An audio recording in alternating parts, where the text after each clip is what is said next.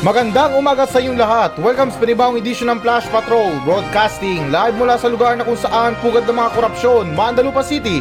Ako pa rin to, si Kuya Nash, wala pa rin si Tito Mike. Ngayong araw ay August 9, 2022.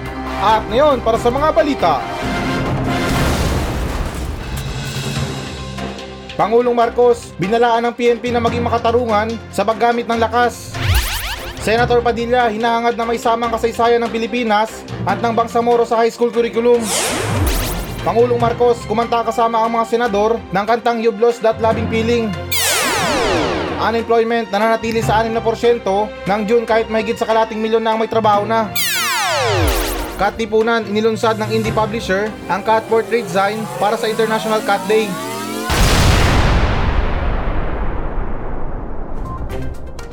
Pangulong Marcos, binalaan ng PNP na maging makatarungan sa paggamit ng lakas. So, okay guys, na ayon sa ulat ng ABS-CBN News, na pinalahanan nitong lunes ni Pangulong Marcos ang Philippine National Police o PNP na tiyaking mayroong makatiwiran, makatwiran at makatiwiran na paggamit ng puwersa sa paggamit ng mga tungkulin nito. Sa isang payag, sinabi niya na dapat fair ang execution of authority, must be impartial, it must be devoid of favoritism or discrimination regardless of race, gender, socioeconomic, status political inflation, and religious beliefs. At kalagipan nito sa pamamagitan lamang nito, ani ni Pangulong Marcos makakamit ng PNP ang pagrespeto at suporta mula sa publiko. Dahil sa kabigatan, kahirapan ng responsibilidad at kamag-anak na impluensyang dala mo, kinakailangan ang pagpapatupad ng iyong mandato ay matatag na nakabantay sa mga prinsipyong moral, integridad at pananagutan at katapatan upang matiyak ang patuloy na pampublikong kaugnayan at suporta mula sa publiko para sa PNP dagdag ni Pangulo. At kalagip pa nito na ginawa ni Pangulong Marcos ang pahayag isang linggo matapos niyang tanggihan ang muling pagsali sa International Criminal Court na maaari muling buksan ang investigasyon nito sa libo-libong pagpaslang sa ilalim ng Police Anti-Drug Operation noong nakarang Administrasyong Duterte. So, it kinda like um, sounds like second chance para sa mga PNP natin. Kasi ito ha, sariling investigasyon ko lang ha. Hindi naman talaga sa sinasabi na matalino ako, um, dating investigador ako. Pero dito pa lang sa nabasa kong balita or sa pahayag ko na balita na to or something sino ba nagpahayag na to, um, parang sinasabi nila na, um, ano ba to, yung title? na pinalalahanan ni Pangulong Marcos na maging makatarungan sa paggamit ng lakas. So hindi ako eksperto sa English pero it sounds like past tense, 'di ba? Na parang merong nangyari. Na parang oh next time ah, bawi na lang tayo. Um, maging mabait na kayo sa mga tao, huwag yung barilin agad. Um, pag nanggigil kayo, ano kagatin niyo na lang yung labi niyo, hindi naman kaya um, humiyaw na lang kayo, huwag niyo nang barilin. Hindi naman sa amin na masama para sa ating kapulisan. Hindi naman sa nila lahat ha. Um, kasi syempre sa mga nagdaan na patayan sa war on drugs na yan, um, linawin ko lang din, hindi naman ako sa tutol sa ganyan. Katulad nyo rin na nabubuisit din sa mga tao na panay gamit lang ng droga, wala namang ginagawang mabuti. Pero guys na ito ito mga training ng mga kapulisan natin ha, hindi naman sanang himasok sa trabaho nila. Alam ko na alam nila yung ginagawa nila. Pero syempre na parang nakakainis or nakakainsulto na kailangan pa tayong balaan ng Pangulo or balaan ng sino man yan para sa ating ginagawa or sa ating trabaho. Siguro sa opinion ko lang, hindi naman sa pambabastos sa mga training ng mga kapulisan, parang basic lang yata. Kasi marami pa rin mga tarantado mga pulis. Kumbaga sa mga requirements lang sila nahihirapan. Pero kung sa training na, ewan ko lang na baka paupo-upo na lang. Kasi, syempre sa mga ganyan na klase na trabaho, dapat ano natin, panindigan natin. Dapat na meron tayong prinsipyo. Um, alamin talaga natin yung nararapat at gawin dapat natin yung dapat. Eh, ika pa nga sa isang palabas, sabi ni, ano, ni Eddie Garcia na pumanaw na, um, when it times in comes wars, or sa oras ng gera or kapayapaan, kailangan magpatuloy ang katarungan. Hindi naman sa nililigaw kayo guys ha, pero syempre sa ganitong klaseng trabaho, alam naman natin yung dapat na gawin natin. Kasi para sa akin na kung babalaan pa tayo ng isang pangulo, tandaan natin pangulo yan, na gamitin natin yung lakas natin sa makatarungang pamamaraan. Ano ba ang tingin niya sa mga kapulisan niya? Kriminal? Kaya kahit na paulit-ulit tayo dito guys na yung trabaho ng isang pulis, uh, magpatubad ng batas. Sa mga ganyang klaseng operasyon na ramdam ko din naman na nandyan yung pagkabigla nila, nandyan yung iniisip natin na self-defense, na unahan ko na kaysa naman ako maunahan. Tama lang yung ganyan guys. Pero kung sasabihin natin na um, ewan ko lang ha kung merong nasa likod dito or may kautusan na um, pag walang kwenta, barilin nyo na. Or hindi naman kaya, um, kung sinong natipuan nyo, barilin nyo na. Or what I mean na, kung sinong naabutan nyo dun, barilin nyo na. Eh hindi naman tama yung ganun. Ah, meron tayong tinatawag na due process na kailangan talaga na imbestigahan um, kumbaga sa English na proven until guilty, di ba? Hindi ko pinagtatanggol guys yung mga kriminal dito, yung mga drug suspect na yan. Bagus na pag ako pang nakaabot dyan, baka hindi lang ganyan ang magawa ko sa kanila. Sa mga suspect na salot na wala nang ginawang mabuti na ang sarap talaga inilcater yung mm, na.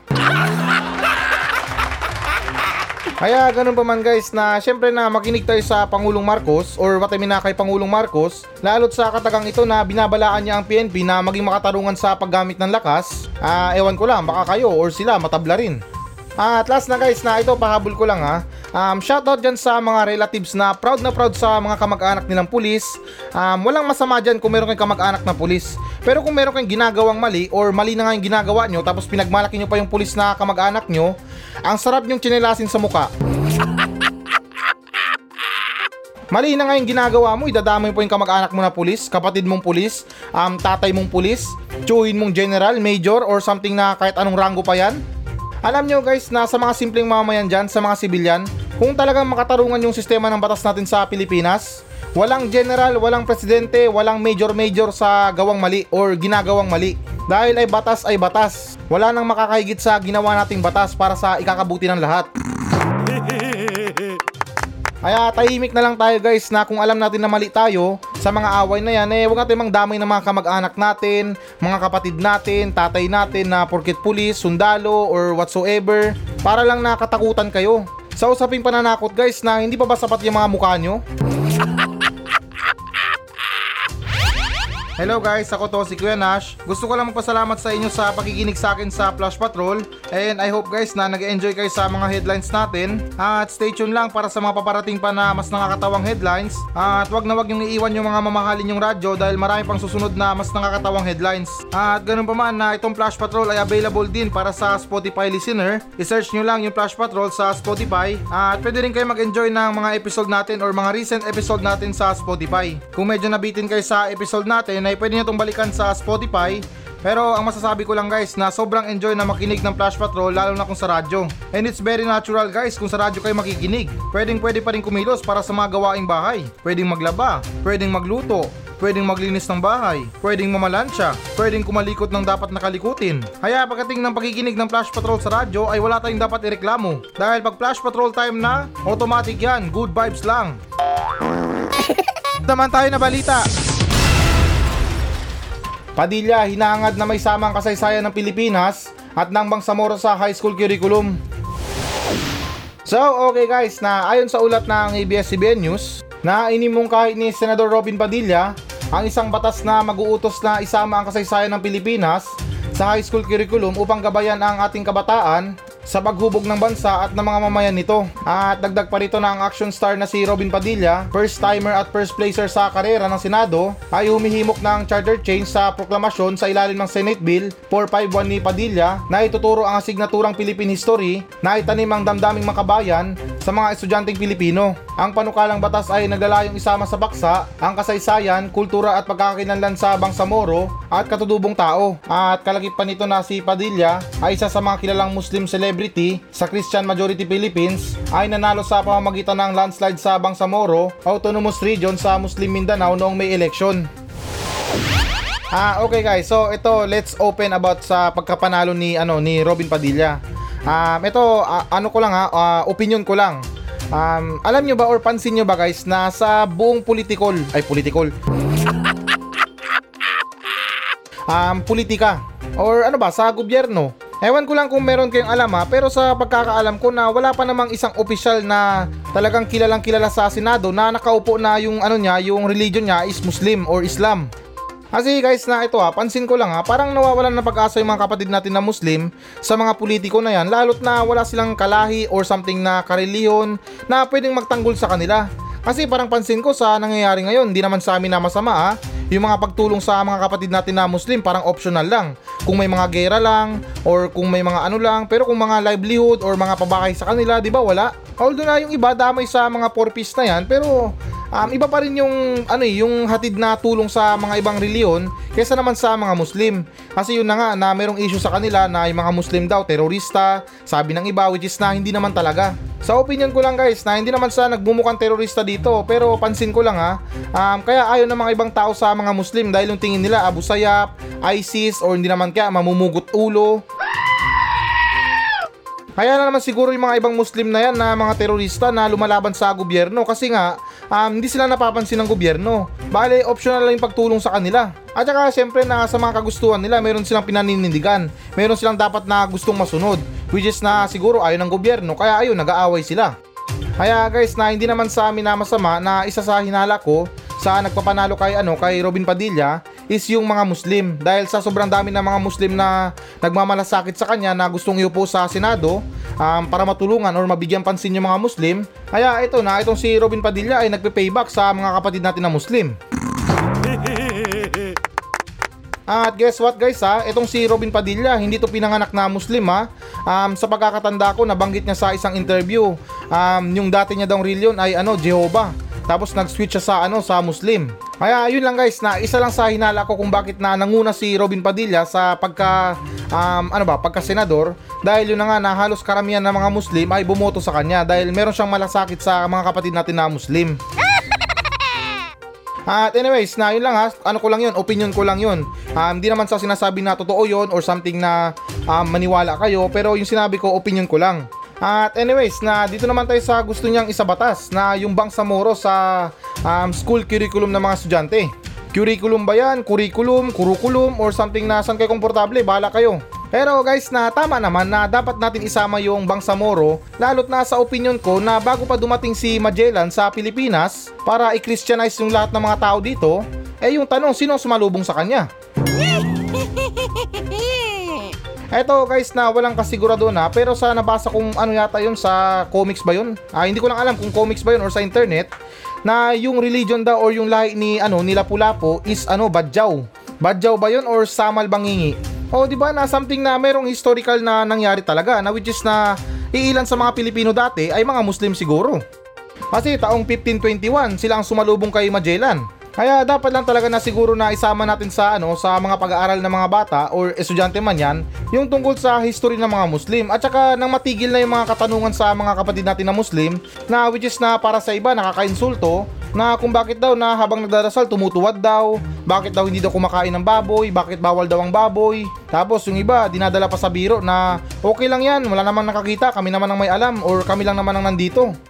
Alam nyo guys na ito ha, prevention to sa mga kapatid natin na Kristiyano na wag na wag talaga nating alukin yung mga kapatid natin na Muslim sa mga ganyang klase na pag-alok na pagkain ng baboy. Dahil ano yan, insulto talaga yan. Dahil parang tunog na sinuntok nyo na sila sa muka. Kasi syempre na bilang isang Muslim na meron kang reputasyon na sinusunod mo yung sarili nyong reliyon, aalukin ka lang ng isang simpleng mamayan na um, kumain ng baboy.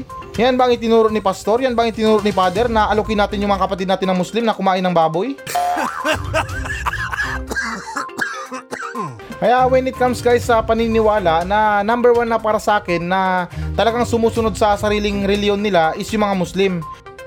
Pasintabi lang sa mga ibang reliyon na dahil na syempre um, dalawa pa lang na naaaral ko ngayon which is na Kristiyano, yung Roman Catholic at saka yung ano sa mga Muslim. Kaya mas maganda na maisama talaga natin sa mga subject is yung tungkol sa mga kamusliman or sa katutubo. Ay, ano pala, yung sa katutubo na yan, um, separate pala yan. Um, ewan ko lang sa mga katutubo natin na um, which is na nire-respeto ko naman din yung ano nila, yung mga tribo nila. Pero tulad ng sinabi ko na wala pa akong ganong idea sa mga ano nila, sa samahan nila or reliyon nila kung ano bang paniniwala nila. Pero for now guys, na yan lang talagang nakukuha ko or na napag-aralan ko which is na yan tungkol sa Kristiyano at saka sa mga Muslim. Kaya ganun pa man guys na explore natin or dapat lang talaga na isama natin sa mga subject. Dahil ang Islam hindi ibig sabihin terorista. Ang tunay na ibig sabihin ng Islam ay kapayapaan.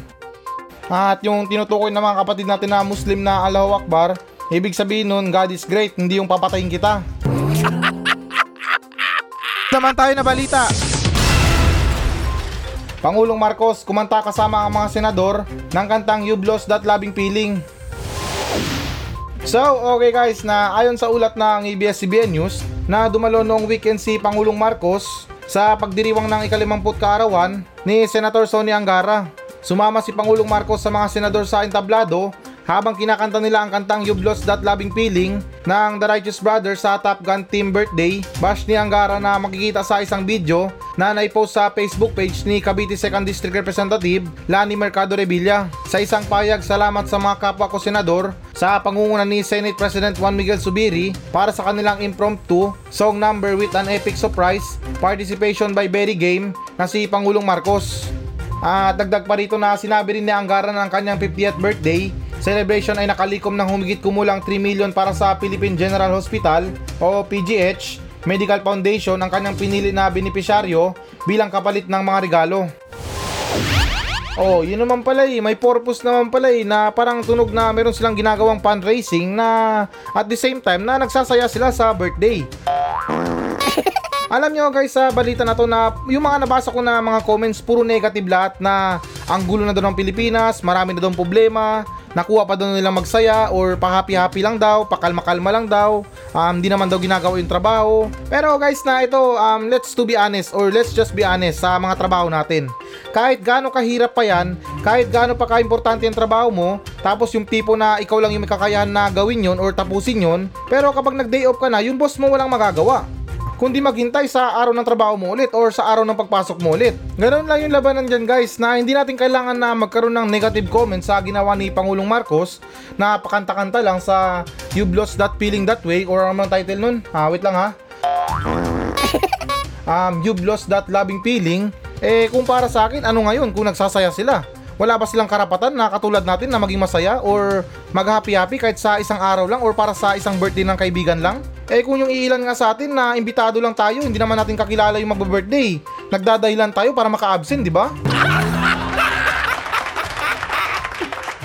So dapat na maging pantay lang tayo guys na huwag natin i-bash yung pangulo natin or kung sino mang mga senador na nandyan dahil yung sila katulad din natin na may karapatan din na magsaya para sa isang araw or kahit na ano ba kahit papano man lang. Mga tao din yan sila guys na nababurnout din sa mga trabaho nila. Kailangan din nila ng linggo or weekend para sa pagpapahinga ng mga utak nila. Nagkataon lang talaga guys na ito mga birthday na sineselebrate nila ay natapat sa mga problema natin. Sa dinami-dami ng mga problema natin, patong-patong guys na yung dapat natugunan natin. Pero 'di ba sa mga birthday natin na yung iba uma-absent talaga, gumagawa ng dahilan para makapag-celebrate lang ng mga birthday natin. Tapos yung iba sa atin na nagtatampo pa sa mga kaibigan natin kapag hindi pumunta sa birthday natin, di ba? So, ganun yung pinupunto ko guys sa katulad nila. Na syempre na magkakaibigan sila, sama-sama sila kung makapag-celebrate. At saka nabanggit naman dito week weekend. weekend naman, di ba? Seryoso lang guys na hindi naman talaga sa ipinagtatanggol. Dahil kung meron silang nagawang mali dito, why not? Pag-usapan natin, di ba?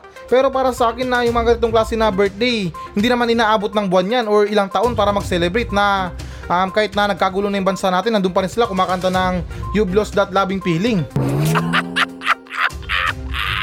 At saka sa napansin ko sa pagpanik ni ano ni Pangulong Marcos sa entablado parang medyo late na or parang very surprising yung pag-akyat niya sa entablado. So baka malay natin na tinapos niya muna yung meeting sa ibang bansa na um, kung ano bang solusyon sa kahirapan, ano bang solusyon sa inflation, tapos nung tapos ng usapan, uh, at saka pa siya nagmandali na umakyat sa entablado para makahabol sa chorus.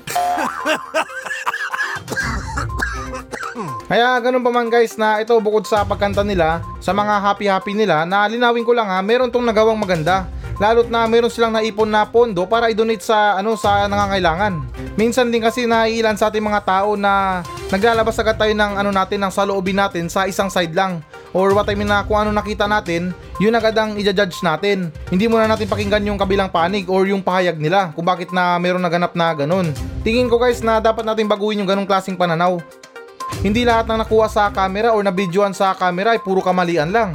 Kaya nga minsan sa mga palabas sinasabi natin na tapusin natin na maintindihan natin yung buong kwento at hindi lang yung trailer ang papanoorin natin. Naman tayo na balita. Unemployment nananatili sa 6% ng June kahit mahigit sa kalating milyon na ang may trabaho na. So, okay guys, na ayon sa ulat ng ABS-CBN News, na humigit kumulang 2.99 million na mga Pilipino ang walang trabaho noong June dahil nanatiling steady ang unemployment rate ng Pilipinas sa 6% mula sa Mayo, sabi ng State Statistic Bureau nitong lunes. At dagdag pa rito na noong Mayo, ang unemployment rate ay nasa 6% pa rin, ngunit mayroong 2.93 million na manggagawa ang ibinilang na walang trabaho, sabi ng Philippine Statistic Authority. Bagamat hindi nagbago ang rate ng mga may trabahong individual, noong Hunyo 2022 ay tumaas ng mahigit 500,000 kumpara noong Mayo sabi ng National Statistician na si Dennis Mapa. So, okay guys, na hanggang dito na lang ba tayo? Magkukwentahan na lang ba tayo sa mga Pilipino or bilang ng mga Pilipino na may trabaho or wala? Alam ko guys na importanteng talakayin ito pero syempre na mas more importante or mas may importante pa ang pagtatalakay tungkol sa paghahanap ng mga trabaho para sa mga Pilipino. Kasi para sa akin na kung tatalakayin lang natin dyan na magsasalita na magsasalita lang tayo tungkol sa problema natin sa bilang ng mga Pilipino daw na walang trabaho, eh parang wala rin tayong magagawa, di ba? Mas mabuti na kahit na abutin man ng ilang buwan, abutin man ng taon, at least na meron tayong pinagplaplanuhan para sa milyong-milyong Pilipino na magkakaroon ng trabaho. Di ko lang alam guys sa mga tinatalakay nila sa mga problema natin sa mga trabaho or trabaho ng mga Pilipino na kung bakit na dito lang sila nakapokus sa mga porsyento-porsyento na yan, ilang mga Pilipino ang walang trabaho. Yung tipo na bibilangin mo lang kung ilan ang Pilipino na walang trabaho tapos yun lang, wala lang. Trip ko lang bilangin kung ilan ang Pilipino walang trabaho. Tulad sa mga sinabi ko guys na mas maganda na meron tayong pinaplano sa mga trabaho para sa milyong-milyong Pilipino nang hindi sila kawawa. Kasi kung papairalin pa natin yung mga discussion na yan sa mga um, ilang mga Pilipinong walang trabaho, ilang Pilipinong mayroong trabaho, wala rin patutunguhan yan guys. Parang naghahanap lang tayo ng job hiring tapos hindi naman tayo nagsasabit ng requirements. Pero guys na speaking sa mga unemployed at saka employed or may trabaho at saka walang trabaho. Para sa akin guys, hindi naman sa amin na masama opinion ko lang ha. Parang wala ring pinagkaiba yung mayroong trabaho at saka walang trabaho. Yung pinagkaiba lang talaga, yung malit na pinagkaiba is sumasahod. Malaking bagay guys kung halong katin natin yung sahod na yon. Pero kung sasabihin na masaya ka sa trabaho mo, masaya ka sa ginagawa mo, napaka-imposible or malit yung porsyento ng mga Pilipino na masaya sa mga trabaho nila. Kasi pansin ko guys sa pamumuhay ng mga Pilipino, yung iba um, nagsusumikap na lang o hindi naman kaya tinitiis na lang kung ano bang trabaho meron sila, um, as long na sumasahod sila. Pero kung sasabihin natin na nagtatrabaho sila dahil gusto nila yon or masaya sila doon, yun ang destiny nila or talagang yun ang pinangarap nilang trabaho, parang tingin ko na iilan lang sa mga Pilipino ang merong ganyan. Ako guys na to be honest sa katulad ko, um, nagpapasalamat naman ako na kahit pa paano na meron akong trabaho kasi um, syempre na hindi naman sa ini-encourage kayo na uh, maging katulad ko na importante pa rin yung pag-aaral pero sa katulad ko guys na hindi ako nakapagtapos ng pag-aaral kaya every trabaho na meron ako ay masaya ako. Kasi seryoso lang guys na yung iba sa atin na talagang pilit lang dahil kailangan na magtrabaho, kailangan na makatulong sa pamilya, sa mga gastusin na yan. Kaya ganoon siguro guys na kaya ko nasabi na ilan sa mga Pilipino na yung iba na kahit may trabaho sila ay parang hindi sila masaya. Yung iba hindi man sila masaya pero may trabaho sila pero yung mahalaga pa rin doon is hindi tayo pabigat sa mga pamilya natin or hindi tayo pabigat sa lipunan. Naman tayo na balita. Katipunan nilunsad ng indie publisher ang cat portrait design para sa International Cat Day. So, okay guys, na ayon sa ulat ng Philstar, na alam mo ba na maaari kang tumulong sa grupo ng pagliligtas ng mga pusa sa pamamagitan lamang ng pagbabasa o pagpapahalaga sa sining. Dahil inilunsad ng independent publisher na si Gantala Press ang unang volume ng cat portrait design nitong lunes sa isang culmination na mga likang sining at literary pieces na isinumite ng mga kapwa mahilig sa pusa. At dagdag pa rito na ang pagsusumite ay para sa pagdiriwang ng International Cat Day kahapon August 8 na nagpapataas ng kamalayan tungkol sa mga pusa at ipinagdiriwang ang kanilang kaugnayan sa mga tao. Nauna nang tumawag ang publisher noong nakaraang buwan na naghahanap ng mga black and white na drawing o portrait ng mga pusa at maikling literary na piraso tungkol sa kanila. So ayun pala guys na kahapon um, International Cats Day pala. Umaga sa bansang China, mukbang ng mga pusa. Hindi, charot lang na itong International Cats Day na to, ito yung araw na pagpapahalaga sa mga pusa pero remind ko lang guys ha, um, hindi lang sa loob ng isang taon yung pagpapahalaga natin sa mga pusa, pagkakaroon natin ng malasakit sa mga pusa dahil itong mga pusa na to ay wala naman silang ginagawang masama sa atin. Bukod sa mga pagdidekwat nila ng mga ulam natin na yun na lang ang ulam natin, dinekwat pa, kinagatan pa na wala pa sa lalagyanan, mga ibinilad natin na isda sa bubong para maging tuyo, nagkanda kulang-kulang na dahil sa hinarvest na ng pusa.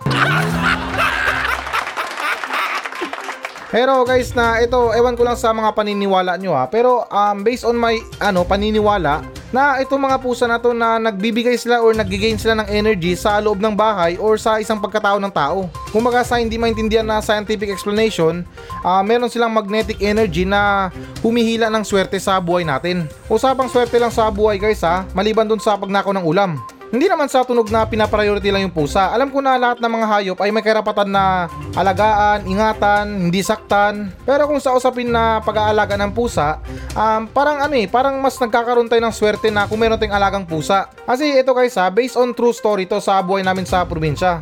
Um, hindi naman sa nag iimbento pero tingin ko ilan sa atin dito or ilan sa mga listeners ko ay relate dito. Kasi nung kapanahunan na walang wala talaga kami, wala kaming pambili ng ulam, um, yung pinaplano pa lang namin nung araw na yon, uh, mag fried rice na lang or hindi naman kaya mag ano maglugaw. Kasi nga nung araw na yon, um, walang sahod, delay yung sahod, walang wala talaga kami. Um, naya naman kami umutang sa tindahan dahil may utang na kami. Pero nung panahon na yun guys, na dun sa bahay namin sa probinsya, paiksiin na lang natin na marami kaming alagang pusa. Talagang ano, talagang binibaby namin sila, talagang inaalagaan namin. Sa mga pagtulog namin, tumatabi pa yan. Uh, minsan kapag nakaupo kami, um, nandyan sila, nakatambay din. Kaya anong araw na yun guys na hindi ko talaga makakalimutan na nung wala kaming pambili ng ulam, ay meron kaming isang pusa na naguwi ng isang supot na tuyo. Seryoso guys, sa sobrang dami at saka bigat ang dala niya, kinakaladkad niya lang pauwi ng bahay. Gulat na gulat kami nung panahon na yon dahil na imposible na mangyari sa isang pusa na yon na mag-uwi ka ng ulam sa bahay. Ewan ko lang kung gusto niya pag-awayin kami ng kapitbahay namin na siguro kung meron nawalan ng ano dyan ng tuyo at doon nahanap yung ebidensya. Pero swerte lang talaga yung araw na yun guys dahil nagkaroon kami ng ulam. Kaya yun lang guys sa kwento na yun na naging masaya lang kami sa araw na yun dahil na pambihira yung ganong gawain ng pusa. Kaya magmula noon sa tuwing na nawawalan kami ng ulam, iniisip na lang namin na siguro tinangay ng kapitbahay or tinangay ng pusa sa kapitbahay para magkaroon din sila ng ulam. Ewan ko lang guys, na depende lang sa mga kwento na yan. Pero yung sa akin na kwento ko, talagang totoo yun. Maniwala man kayo hindi, eh para sa akin na totoo talaga yun. At anyways guys, na ito para naman sa mga hindi cat lover dyan or hindi mahilig sa mga asot pusa. Kung wala naman talaga tayong hilig sa mga asot pusa na yan, eh at least man lang guys sa mga katulad nyo na wag nyo silang saktan. Kung hindi man natin kayang pakainin sila, um, ayaw natin sa kanila, eh yun lang inihingi ko sa inyo na wag natin silang saktan. Lalo't yung iba dyan na inis na inis sa gabi na kapag maingay yung pusa, um, sinasabuyan ng mainit na tubig, binabato, tinitirador, pinipelet gun, pinupulutan, wala naman silang ginagawang masama sa atin guys na nakatingin lang sila pero hindi naman siguro nakakamatay yung tingin di ba? O yung titig. Marahil siguro na ini-imagine nila kung paano kakalmutin eh um, as long na wala nang ginagawa hayaan na lang natin sila. Kaya ganun pa man guys na mabuhay para sa mga pet lover dyan, aso manot pusa, um, dragon marubulate, sa hirap at ginawa ay ginagawa nyo lahat na mapakain nyo lang sila ng maayos, uh, mabigyan ng magandang buhay, magandang tulugan, kahit na mas mahal pa yung kilo ng pagkain nila kaysa sa kilo ng bigas natin, ay nandyan pa rin kayo na willing na magmalasakit sa mga alagang pusa natin. At saka remind ko lang guys ha, ito medyo ano to ha, medyo madiinan to ha. Um, pasintabi lang sa mga merong alaga dyan na medyo imported or something na mamahalin na pusa. Muli na pasintabi lang na yung pagiging cat lover natin ay wala sa breed yan or sa halaga ng pusa. Hindi rin porket na meron kang pusa na halagang 50,000, sasabihin mo cat lover ka na dahil na kaya mong bumili ng halagang 50,000 na pusa. Para sa akin kasi guys na merong pasikot-sikot sa pagiging cat lover. Dahil aanin mo pa yung pusa na nagkakalaga ng 50,000, 100,000 sa isang piraso lang, eh kung sa halaga ng pera na pinambili mo, kaya mo nang makatulong sa humigit kumulang na ano na 30 na pusa na palaboy-laboy. Oh, di ba na kumbaga many is to many, na many is to happier. Kung sinasabi man natin na cat lover tayo at meron tayong kakayahan na tumulong pa sa ibang pusa, why not? Natulungan din natin yung mga kawawang pusa sa lansangan. O di ba sa mga kuting na yan, kaysa naman na masagasaan dyan sa kalsada, eh ampunin na lang natin hanggang sa lumaki at pakawalan natin or hanapan natin ng bagong may-ari. At saka ulitin ko lang yung sinabi ko na doon mo palang mapapatunayan para sa akin na kapag nagawa mo na yon or meron kang ganong klaseng ugali na para sa akin na isa kang tunay na cat lover. Pero guys, nalinawin ko lang din na hindi porket na syempre mahilig kayo sa mamahalin, um, yung gusto nyo imported, ay uh, hindi na kay cat lover. Malamang pusa din yan. Kaya um, consider ko na rin kayo na cat lover pero syempre na mas more or mas masaya kung tutulong pa tayo ng ibang pusa na talagang literal na nangangailangan ng tulong. So, ayan guys, na ito nang pinakahihintay nyo. Magbabasa na tayo ng audience mail. Mula pa rin to sa mga nagmensahe sa atin sa Facebook page ng Flash Patrol at ganun pa man na it's Happy Tuesday sa ating lahat. August 9 na okay bilis talaga ng panahon. Parang kahapon lang nag-August 1, ngayon August 9 na. Bukas August 10, tapos mga ngalahati na. Tapos niyan, bare months na. Pasko na, bonus na. Kaya hindi pa rin ito mawawala sa mga paalala ko guys na kahit na medyo mabilis yung panahon natin, uh, maiksi lang yung buhay ng ibang tao, um, pinaka-importante pa rin guys na piliin natin ang maging mabuti sa lahat ng bagay. At okay na, ganun pa man na dito naman tayo sa nagmensahe sa atin na itong mensahe na to ay nagmula kay Ricardo Bacolod. Ito yung sinabi niya, Good AM sa iyo Kuya Nash. Tanong ko lang po, bakit may mga tao talaga na mapang-api at mahilig na manghamak ng kapwa-tao? Yun lang po Kuya Nash, maraming salamat. Ah, okay. So sa mensahe mo na to na hindi ko lang alam kung ano bang pinagdadaanan mo pero um, nararamdaman ko yung feeling na ganyan lalo't na minsan um, nararanasan ko yan. Yung tipo na parang hindi mo maintindihan sa ikinikilos ng iba kung akala mo na parang sila ang nagmamayari ng mundo na to or sila nagmamayari ng kaluluwa natin. Pero sa opinion ko lang na masakit man sabihin pero parang tingin ko na parte na talaga ng buhay natin na minsan hinahamak tayo ng mas mayaman sa atin or mas may kakayahan sa atin. Kaya yung mapapayo ko na lang sa iyo paring Ricardo na piliin mo na lang siguro na maging mabuti kaysa naman na pumatol sa mga katulad nila dahil yung mga ganyang klaseng gawain hindi naman gawain ng tao yan eh. Gawain ng mga siraulo yan. Pero ito hindi naman sa sinasabi na humakot ka palagi ng mga panghahamak ng tao or um, kung sino man yan. Pero mas maganda dito na gawin mo silang inspirasyon or ano bang tawag dyan, na gawin mong stepping stone yung mga panghahamak nila sa'yo para magpursige ka sa buhay. Pero wag naman yung sobra kasi baka sa sobrang pagpursige mo, eh baka yung tapak mo hanggang langit na. Yung dapat na sakto lang kasi alam mo yung pinaka the best na pagiganti natin ay hindi yan tungkol sa pananapak, pananampal, um, paninipa, pananakit. Dahil ulitin ko na yung pinaka the best talaga is yung mag-success tayo sa buhay at ipamukha sa kanila na mas may kaya na tayo.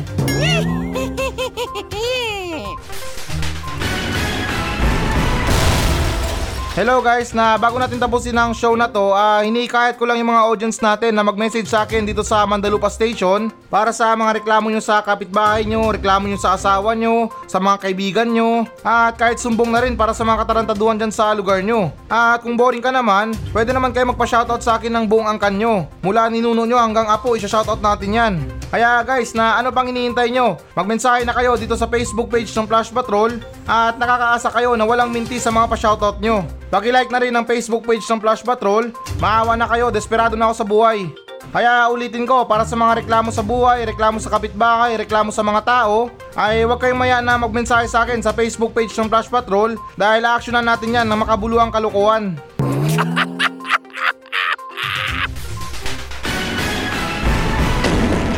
So yan muna mga balita ng Flash Patrol sa araw na to. Maraming salamat sa pakikinig. Ako pa rin to, si Kuya Nash. At maraming salamat ulit. Wala pa rin si Tito Mike. Masayang masaya ako. At goodbye!